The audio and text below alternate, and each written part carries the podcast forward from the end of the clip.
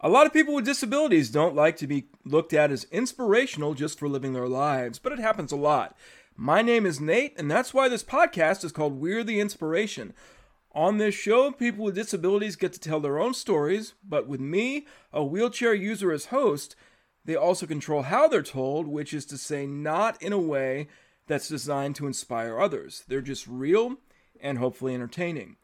On the last episode, Greg Pote and I made reference to a friend of ours who had both spina bifida and cerebral palsy, and that friend joins me today. And like Greg, I played basketball with him and I coached him.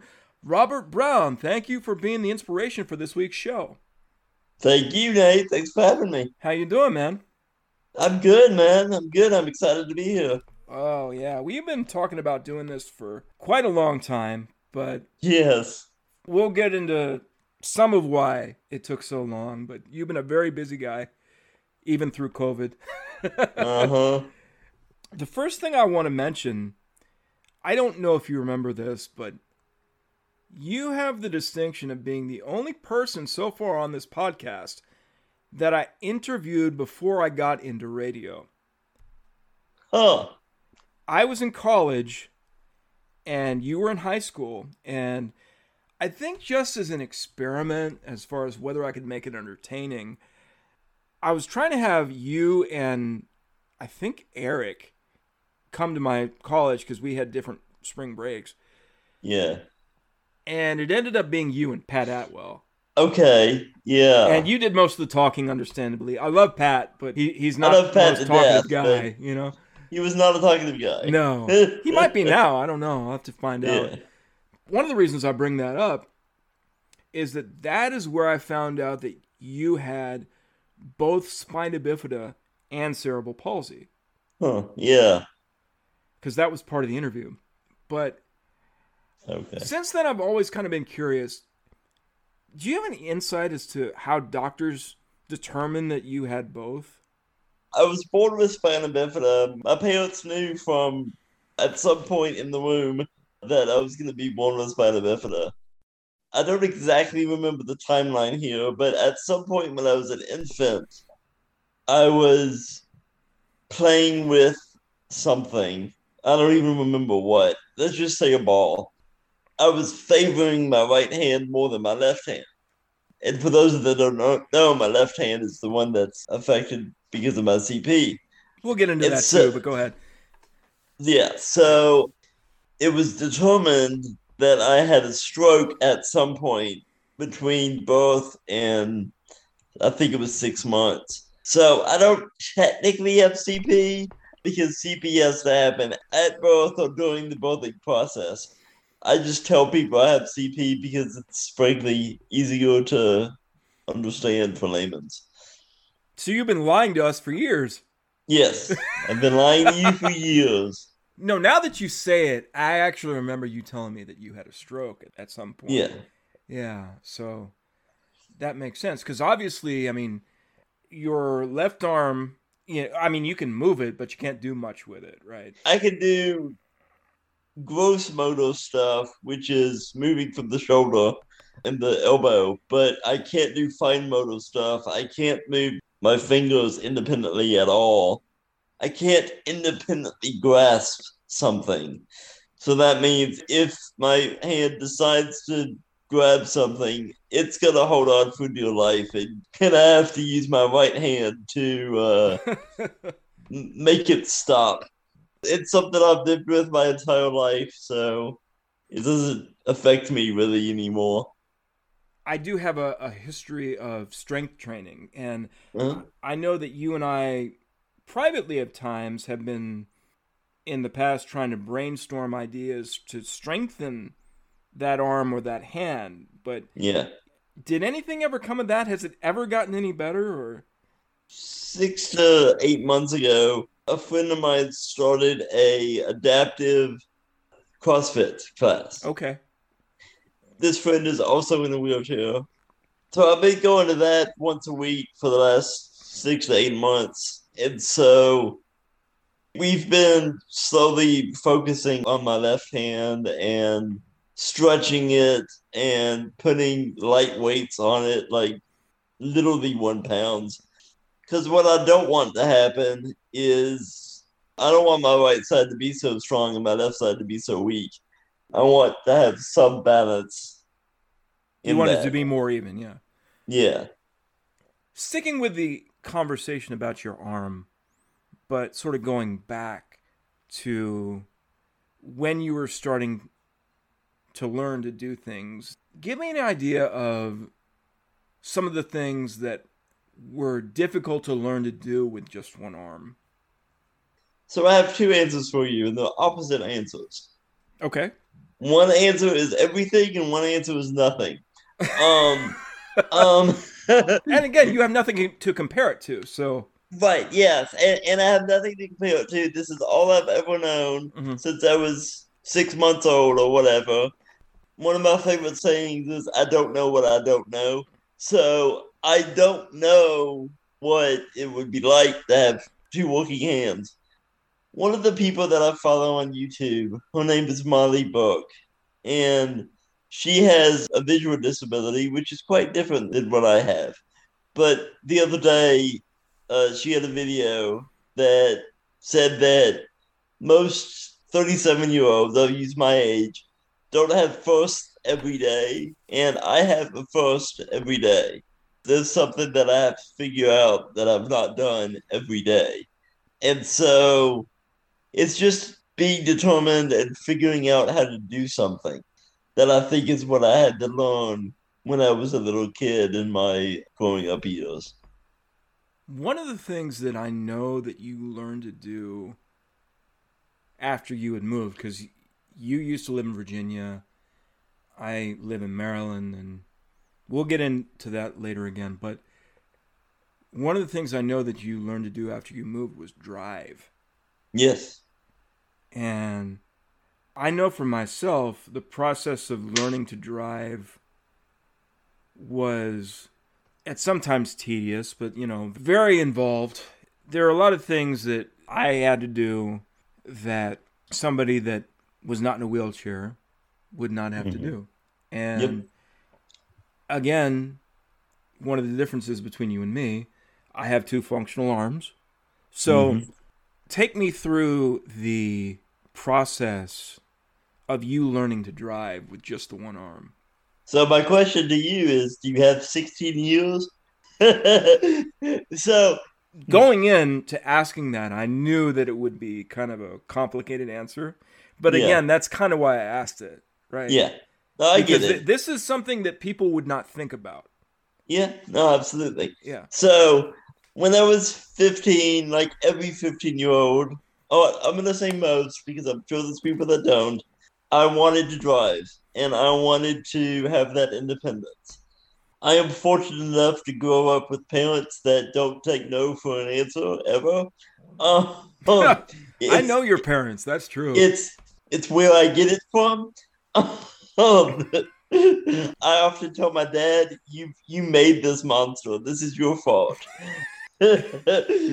so when I was sixteen, I went to Voc Rehab and started that process. Met with a driving instructor in Virginia, where I lived at the time. Extremely long story short, that instructor was not able to help me drive. And so I was sent to Hershey, Pennsylvania years later because they had a driving program. They had different equipment or better equipment so I went there, and that instructor, after three or four weeks of trying to teach me, determined that I, quote, wasn't a driver, end quote. In the meantime, I grew up in Lexington, Kentucky, where I currently live. And my parents, when I was a kid, before we moved uh, away from Kentucky, had met the driving instructor that was in Kentucky and still is in Kentucky we as a family decided on one of my spring breaks in the high school to take a trip to Kentucky and meet with this lady and just see what she says. Mm-hmm. so we set that up and they had different equipment, the equipment I have today in my van.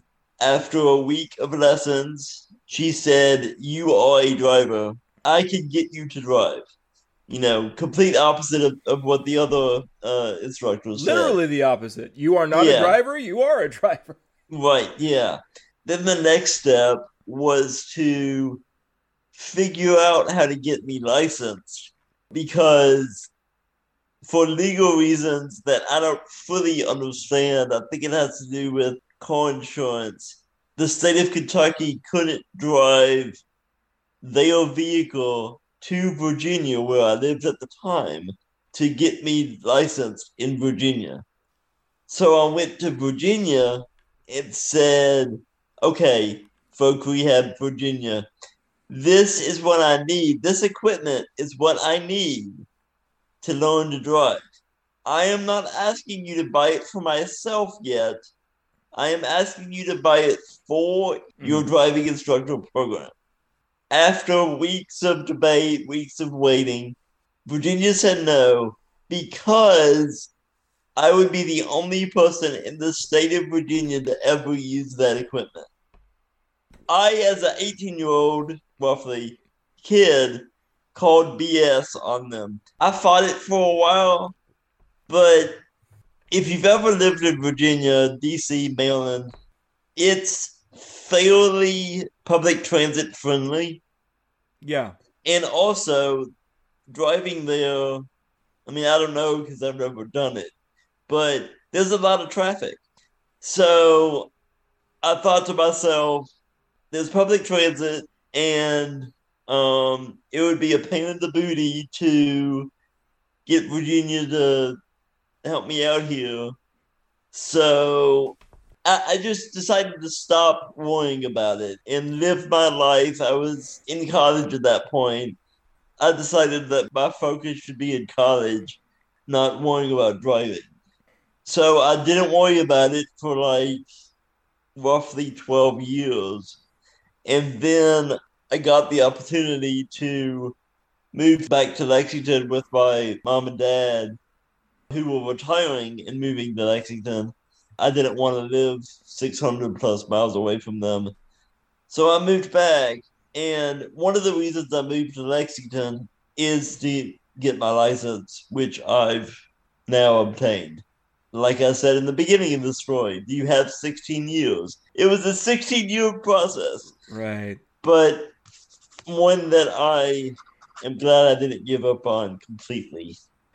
I think everybody that is disabled that had issues with something like learning to drive has a different story about it. Like I think Yeah. I've told my story on the podcast before. You probably know it because you know Uh-huh. I, I didn't start driving till I was in my mid twenties. Yeah. Um, and there were so many steps to it that your typical driver wouldn't have to take. But Totally. also, as you were telling that story, I was trying to think of what, but I know that in my life there have been situations where I was told, "We can't get this for you because you would be the only one to use it." Yeah. That seems to be a common narrative when it comes to people with disabilities also. Yeah, and I'm glad that these systems like Voc Rehab exist. I'm glad that aid for people with disabilities exists. The problem with these systems, in my opinion, is that you have able bodied individuals working there who have never grown up or actively been around people with disabilities. They just know it from school and they just follow what the school tells them to do. The best experiences I've had are with people that have a disability themselves, whether it be physical or invisible, or secondly, have a family member with a disability. Because if Um, you're that close to it, you at least understand. Yes, exactly. And with respect to everybody that works in anything, in any area, if you are just doing something for a job or for a paycheck, but you're not passionate in it. I don't know. I've had people do more harm than good because they're not passionate. I could use myself as an example of that because I started in radio and political talk, which I had no passion for whatsoever. But mm. I, I always say, thank God I wasn't on the air at that point, you know. But, but I think I see both sides of it when it comes to just general public knowledge of people with disabilities because it's not necessarily their fault if someone doesn't know maybe what we know about people mm-hmm. with disabilities, but it becomes their fault if they treat us a certain way because of that. yeah, that. absolutely. Yeah. If people that are working with people don't know something and they're supposed to be the expert in the room, it's okay for experts to ask questions. There have been times professionals have worked with me and I just wish they would ask me questions about how I want to be treated, what what language to use. I'm mm. sure there's thousands of examples, but asking questions is good. Yeah. You know, we're bouncing around here a little bit, but I want to get into basketball a little bit. Yeah. That's something we've had in common for years. Like I said, we played basketball together. I coached you a little bit just because I'm five years older or whatever and this is going back to the fact that you only have one really functional arm, but I remember a point where you got a specific kind of wheelchair that could mm-hmm. sort of control both wheels on one side. Yeah. I don't know if I ever asked you this, but mechanically, how did that work? There were two rims on the right side rather than one rim on each side. The way that it works is the outer rim turns right only. The inner rim turns left. And if you pulled both rims, the hmm. wheelchair goes straight. I mean, that seems pretty straightforward, but it also seems kind of easy to screw up. yeah. Yeah. And as far as a basketball wheelchair goes, I just got one of those that fit me five years ago mm-hmm. something like that. A wheelchair company finally engineered one that worked. I asked another uh, wheelchair company years ago when I was still on the Falcons if they could make me one, and they literally laughed at me on the phone. Oh, jeez. And basically told me that that was impossible. My response has been never order a chair from them again. Do we want to see who it was? Not really. No. Okay. They don't get free advertisement. well, it's more putting them on blast if it's bad, but you know. Well, true. But yeah, so so that's how my chair works. So you mentioned that people should not do something as far as a career that they don't have a passion for. Yeah. And I agree with that. But is that why you studied assistive technology in school? Well, see, that's a funny story. I have an undergraduate degree in IT, in information technologies. For one of my classes in undergraduate, we had to, I think, do a website on a specific topic and technology. So that specific topic could be anything not knowing much about assistive technology, I chose disability and technology because, duh, those were my two passions. And then I found this whole world of assistive technology that I knew nothing about, and then realized that George Mason University, the school that I went to, had a assistive technology program, and it's because of that very small project that I have a master's degree in assistive technology. But yes, it is absolutely a passion of mine to help people with disabilities in any way possible.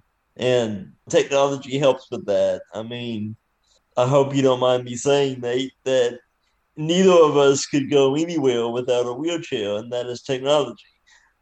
Um, couldn't go very far, that's for sure. Like right. If Um, we tried, we'd get run over by something, Exactly. exactly. which is also technology, you know. Which is also technology. Maybe another wheelchair. Who knows? Yeah, I got to leave that in now. That's funny.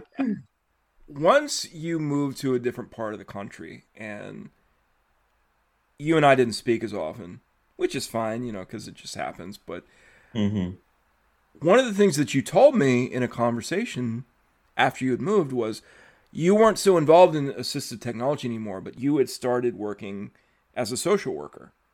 Yeah. So how did that come about? I needed a job. Um, I mean, honestly, that's the truth. But I started working at Goodwill as a store associate. Every Goodwill employee has a career coach, a job coach. One day, mine came up to me, and we've had many, many conversations about I want to do what you do. And basically, I said, Don't come to me unless you have something like that. And he comes to me and he says, One of my coworkers is leaving and you should apply. I got off work, went home, and immediately applied. Got an interview and got a job, and and I enjoyed the helping people aspect. I, I enjoyed the um, interactions. So now I'm in school currently to get a master's in social work. Make it more official. Yeah, I like to joke that I'm becoming an actual social worker. so I just don't play one on TV anymore. It must have been a while ago that I found out that you were working as a social worker, you know, whether you had a background in it or not. But hmm I remember a story that came out, I think, basically right before I started this podcast a year ago. Hmm. And I know you don't live in Texas, but it was about the governor of Texas, Greg Abbott, who's also in a wheelchair. hmm And at the time, he was going to make it legal for social workers to deny clients that were, well, it was based on disability, gender identity, or sexual orientation, I think. Okay. Hearing that you worked in social work, I, I just wanted to talk about that with you even a year ago, as far as like, aren't those some of the people that could benefit most from working with a social worker? Yes. I mean, there's not much else to say about that, right? Yes. I mean, that's all I got for you. It's just how stupid that whole thing is, right? Well, and also, this is going to be political, but I'm going to stay. Uh, Oh, you can get political. I don't care. Okay, so for a governor of any state, anywhere that has a disability or that has a gender identity that's not conforming to what they were born with, or is LGBTQ, or is black, or is other in some way, Any minority of any kind. yes, to have a governor slap their own community in the face is ridiculous to me. Of course. That's why I wanted to mention this to you. Like it's Yes. it's a year old story, but it remains insane. Yes. I don't know this governor's story. I don't know if he was born with a disability or not. But I have found that people that were not born with a disability sometimes, not all the time, nothing's absolute with me ever, but I found that people that were not born with a disability tend to treat the disability community differently than those that were born with a disability. Neither of us live in Texas. So Right. I should have probably, if I was going to bring this up, read about this before, but here's what it says 1984, at age 26, Greg Abbott was paralyzed below the waist when an oak tree fell on him while he was jogging following a storm. Okay. So not born with a disability. Please cut this out. My initial reaction was to laugh hysterically. um I'm not going to cut that out Okay. Um because I wanted to do the same thing. yeah. Look out a tree. yeah, I, I've just found that people that were not born with a disability, like Governor Abbott, tend to treat the disability community differently than folks that were born with disabilities. I have a theory that people that were not born with a disability are still mourning their old life in their life when they could walk, when they could run, when they could jog, when they could fill in the blank here. I can't justify what Governor Abbott did, but it might be a trauma response. I mean, if, if there is justification for it, that might be it. Because yeah, otherwise, and this does happen, it's someone that was more or less forced into the disabled community, mm-hmm. doing something to go against the disabled community. That does Yeah. happen, but oh yeah, but it becomes something that goes against the person's own self-interest, yeah, which is just mind-boggling to me. But I think that you're onto something when you say that some people just who were not born disabled or whatever, and again, we only have so much to compare it to. yeah, They want that old life back, and when they realize they can't have it, a lot of them get bitter about it. yeah. I know for educational fact that everybody mourns differently and in their own time. Sure. and this is now an opinion, but I think that people with that were born with a disability have a different mourning journey than folks that were not born with a disability and as you said find themselves in the disability community Right. there's also a difference of starting the mourning process at age zero, like I did, then starting it at age 27, like Governor Abbott. Right.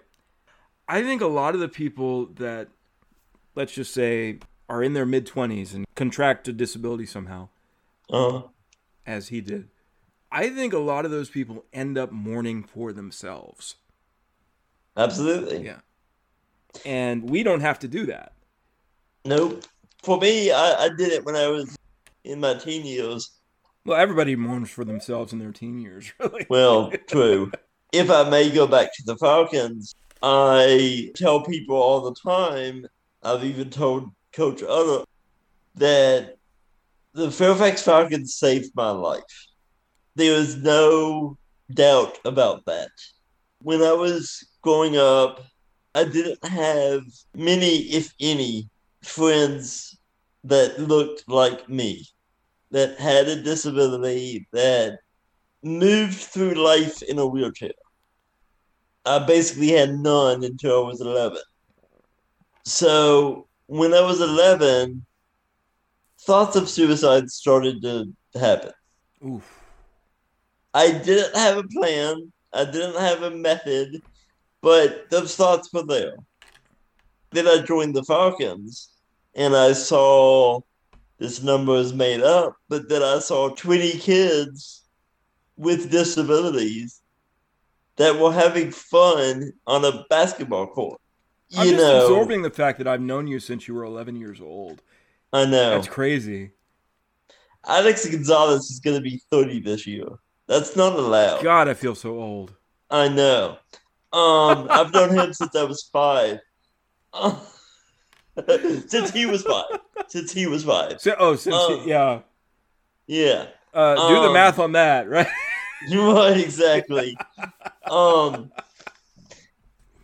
but anyway, I slowly made friends on the team, like Eric Rohn and Greg Poe and others as well.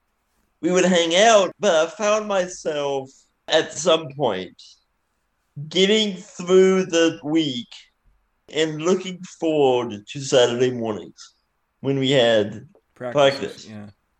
feeling my most normal self, whatever that word means, it doesn't have a definition in my opinion. Feeling my most true self on Saturday mornings and Saturday afternoons if a friend of mine and I would hang out or whatever. I talked to Coach Otto about this, and I'm gonna I'm gonna put him on blast because that's more fun for me. He's probably gonna listen to this, but yeah. I, um, I told Coach Otto this whenever you had him on. I, I, I listened to his podcast. Gosh, he was, if not in the first ten episodes, it was like maybe the first twenty. So yeah, it's been a while, but yeah. So I messaged him and said I enjoyed your episode, and just so you know, you saved my life. Oh wow. And his response, which I understand his response, and he's not wrong, he said, I didn't save your life, you saved your own life. He also provided a space where these kids in wheelchairs with disabilities could be themselves and were treated as whole human beings, not their disability, not just their disability. I appreciate the fact that we were just kids at his practice. We were annoying kids that annoyed the crap out of him, I'm sure.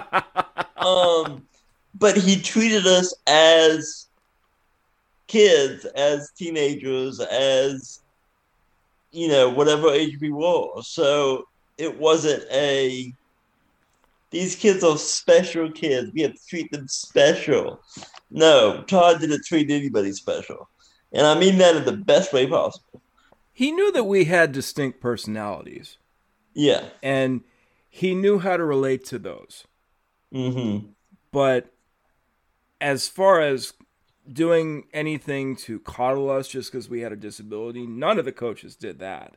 What? You know. Yeah. But I don't want to say going back to feeling suicidal or anything like that, but you know, I never experienced this, but I understand it that a lot of kids would feel most at home just around other people in wheelchairs because otherwise they would be around a lot of people who didn't know really how to handle the disability. And again, I didn't experience much of that. I and I don't really know why.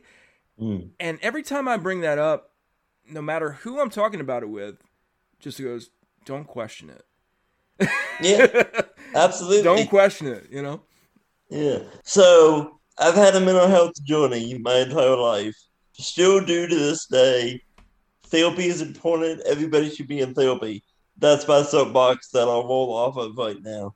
Uh, but I've only ever had therapists that didn't have a disability.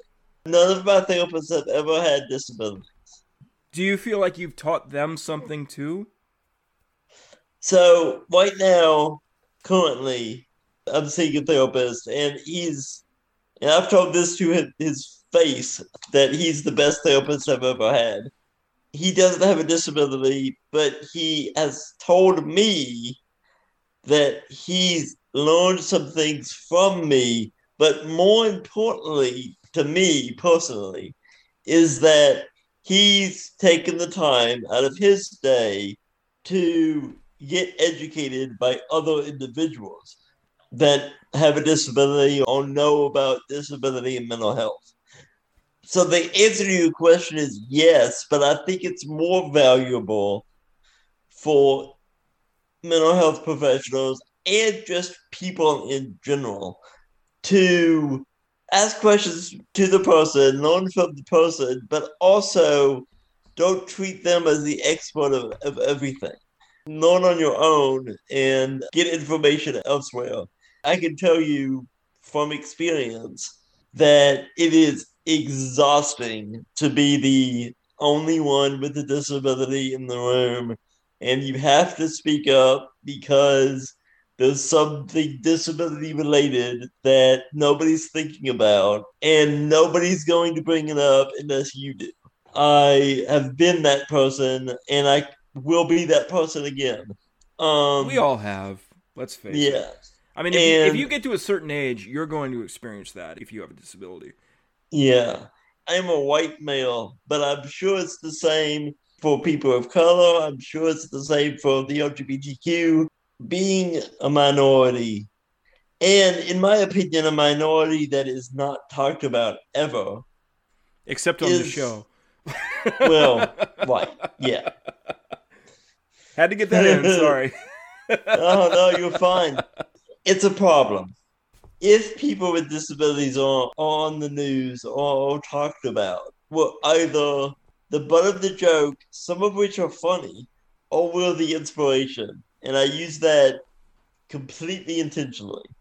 We become the inspiration for society to look at. That's one of the reasons that I don't watch the news because I don't need to see a little kid with a disability chewing their gum. and know? people being amazed by it. Right, yes, exactly. Right? Yeah. I don't watch the news for the same reasons, but when's the last time you saw someone with a disability that was in a real news piece, like as opposed to just a fluff piece? This is totally political. I'm just going to go here. I guess I have seen folks with disabilities get beat up by police, but there are also people of color, people that are brown or black, and the focus of the piece, it's terrible regardless. Right. But the focus of the piece is their blackness, not their disabilityness. Right. One of the things that I say to my friend group and whoever will listen to me, which if you're in my friend group, you're going to listen to me whether you like it or not. I know um, that for sure. Yeah.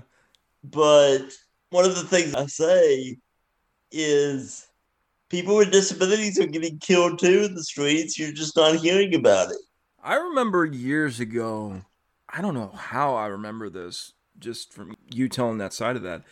But I remember reading like decades ago about this guy who was in a wheelchair and he was tasked with buying some underage kids some beer. This was okay. in this was in the Washington Post or some big newspaper. He buys the beer, goes outside. The only thing I remember about that story, other than that, was the fact that after they took the beer, these kids stole the guy's wheelchair. Ew. And I remember that because my first thought after reading that story was, did they drink the beer before they stole the wheelchair? so that leads me to something else. this is about to get silly, and that story was not silly. No, but no. Uh, I was browsing the news one day. I was in college, so a decade or so ago. Yeah, I see the best headline I've ever seen and will ever see in my life. It said "drunk driving in a wheelchair." it was about a gentleman who used a power wheelchair for mobility and got drunk and went on the highway and I think got hit by a semi and, somehow, somehow got wedged in the front of the semi. And oh, I think I heard about this. The semi stopped, and the guy was drunk but otherwise completely fine. I just remember the headline drunk driving in a wheelchair. Made me giggle. I think that there was someone that we used to play basketball with that I think he got a ticket. Maybe it was arrested for jaywalking in a wheelchair. Huh. Which is very hard to avoid when you think about it. Well, yeah. also, we are not pedestrians. No because pedestrian means something to the effect of on walking foot. on your feet. On foot, yeah. Yes. So we are not pedestrians. we are not the inspiration and we are not pedestrians. All right, speaking of not being the inspiration, this is usually the last thing I ask people. But, you know, I explained at the beginning of the show why the podcast has the name that it does. So, toward the end, I always like to ask the people with disabilities who come on for stories about being called inspirational for no reason whatsoever. Oh man, you want my rage to come out. I see. Some people do get upset about that. Yeah. yeah. But that's so- kind of the point, right? Yeah, totally. I'm not trying to avoid your question, but this story just sticks out and I have to say it, otherwise it won't leave my brain. I was at work one day at, Goodwill when I worked for them, and a customer comes up to me, and this is a not elderly but older lady. She says, What happened? As somebody with a disability, I knew what she meant. I'm not an idiot. I knew what she was going for. I actually thought at that point, well, I could punch a woman out and get fired, or, or, or I could try to duck the question. So I just said, "Nothing, ma'am. Can I help you with something? Are you okay?" She like wouldn't let it go. So I gave her the answer that I give like two year olds. I was born with a disability, but otherwise I'm just like you. Yeah. You know, in thinking about that, though, I mean, we talked a lot about this in the beginning. You have the extra added complimentary bonus of one of your arms not working as well as your legs. So Yeah. it's not like you're just in a wheelchair and that's all people see. Right. No, absolutely. I like to say that I won the disability lottery. Um, Say that five times fast. I can't. that five times fast. Um, but yeah, and I understand curiosities. Sure. And I'm always okay with mature curiosity. Uh huh. I'm talking about adults now. Sure. But adults should know English better than kids and be more mature than kids. So coming up to somebody and saying what happened is something a five year old should do, not a 55 year old. Kids almost can't help it sometimes. Oh, totally. Kids really do say the darndest things. I've- been asked everything by kids, and I'm never offended because they're kids and they don't know how to ask. Did I tell you the story of the kid I met the day that I got my driver's license? I don't think so. I think I told this on the podcast, but I'm going to tell it again. I already passed the driver's test. I'm waiting to get my picture taken. Uh huh. This little kid comes up to me, couldn't have been more than eight or nine years old. Yeah. He taps me on the shoulder. I turn around. He looks at me and he goes, Do you have a fake leg? And apparently he asked that because I think it was his father or maybe his grandfather had a prosthesis and that's why he used a wheelchair. oh, okay. So honestly, That's a logical. not a bad question to ask if a little direct.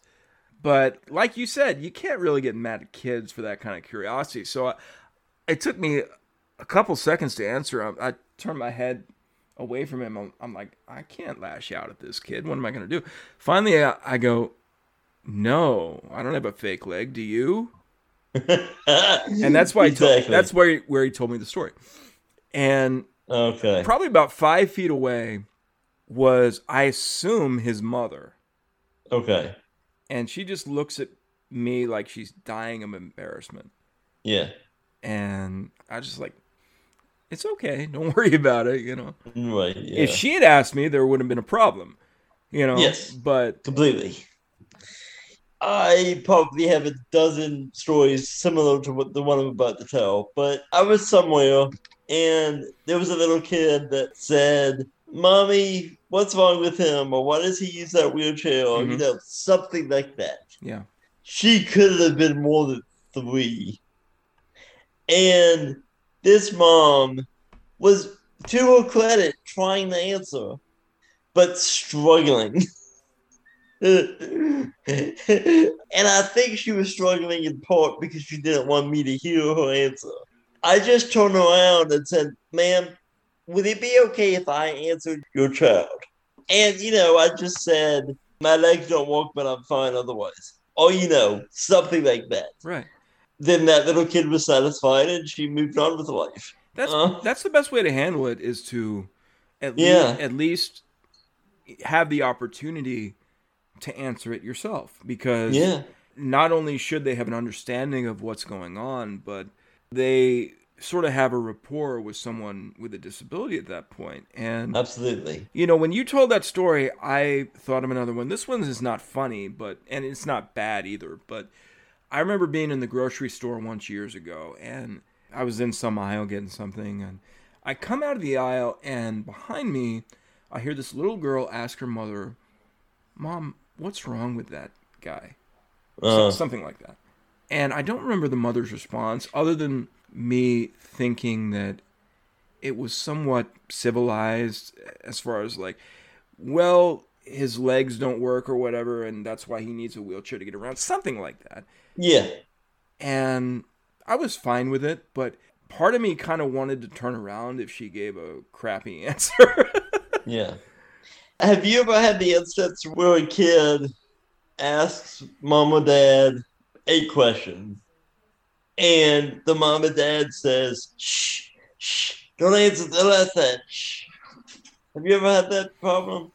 I don't think that's happened to my face, but I, I think there have been situations where conversations like that have gone on and they didn't think I was aware of it.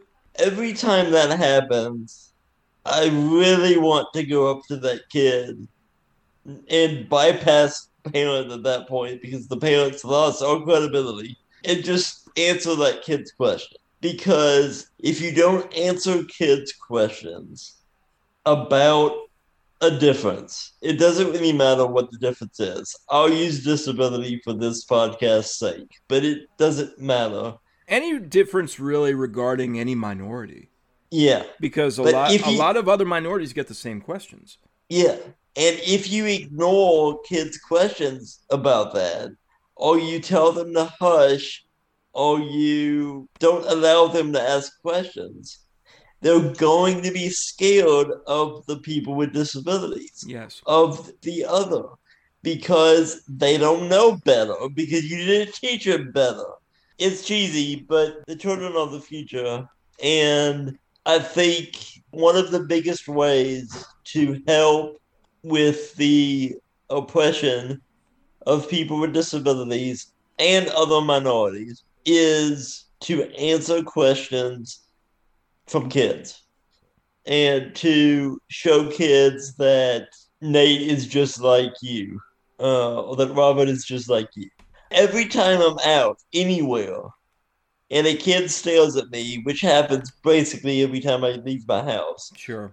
I always make a point to either smile at the kid or if I'm in close enough proximity, say hi to the kid. And at the very least, that shows the kid that I have a voice. Yes. And that I'm not as scary as my power wheelchair makes it look. Right. I can understand to a little kid or to anybody really that hasn't seen a power chair that it could be intimidating. I get it.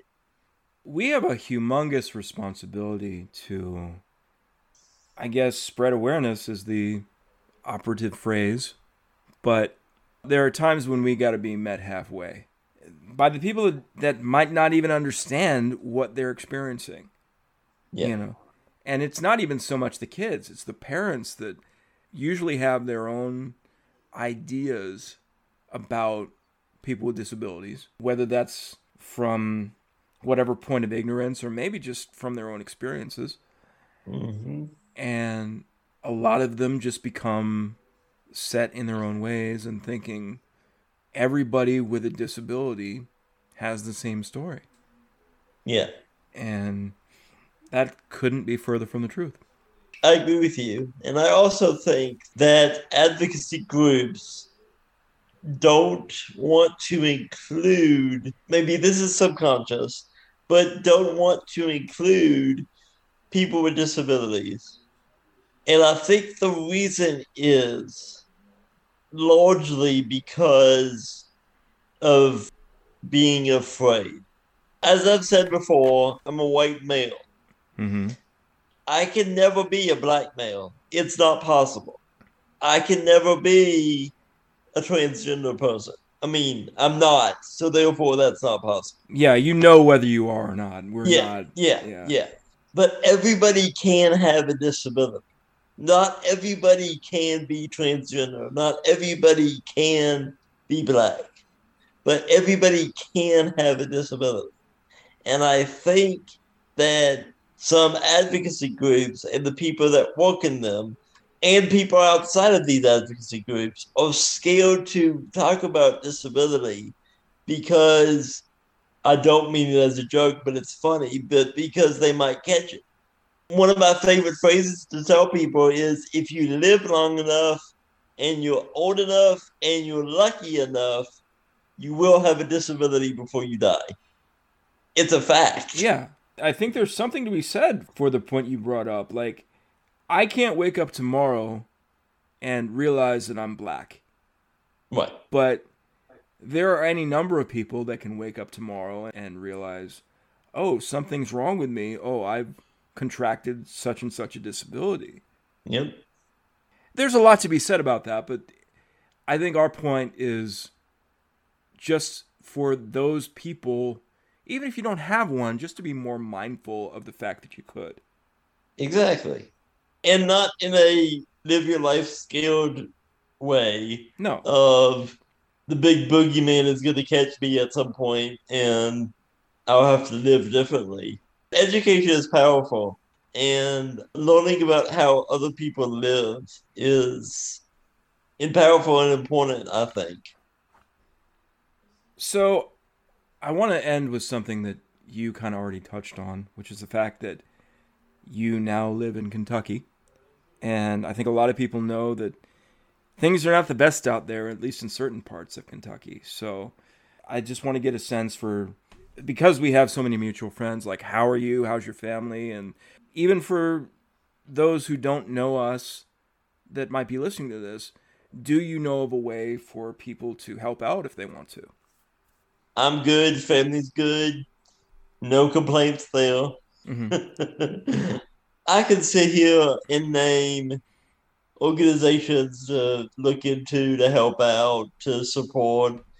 But really, I mean, I've said it a dozen times in this podcast, but I think education is important. Yeah.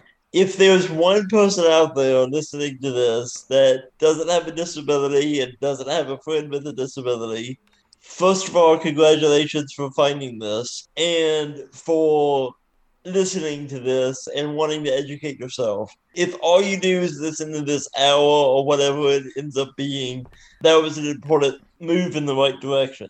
But I would also encourage that fictional human that I have made up to um, in your head, yeah, yeah, to continue the education and to find organizations in the area that you could volunteer or help out with or support it sounds really easy. And if a friend of mine is listening to this, shout out. But just being friends with the person with a disability and treating them as you would treat anybody else. It's a win for everybody. It's a win for everybody. Indeed. It's a win for everybody, and it's important. And learn from that friend, ask friends the questions. Be more mature than what's wrong with you, please. Especially if you're over the age of 10. Friends that are listening to this, I will punch you in the face if you ask me that. I might punch myself in the face if I asked you that. exactly. I've had adults ask me as jokes like that, but sure, you know, that's just joking around.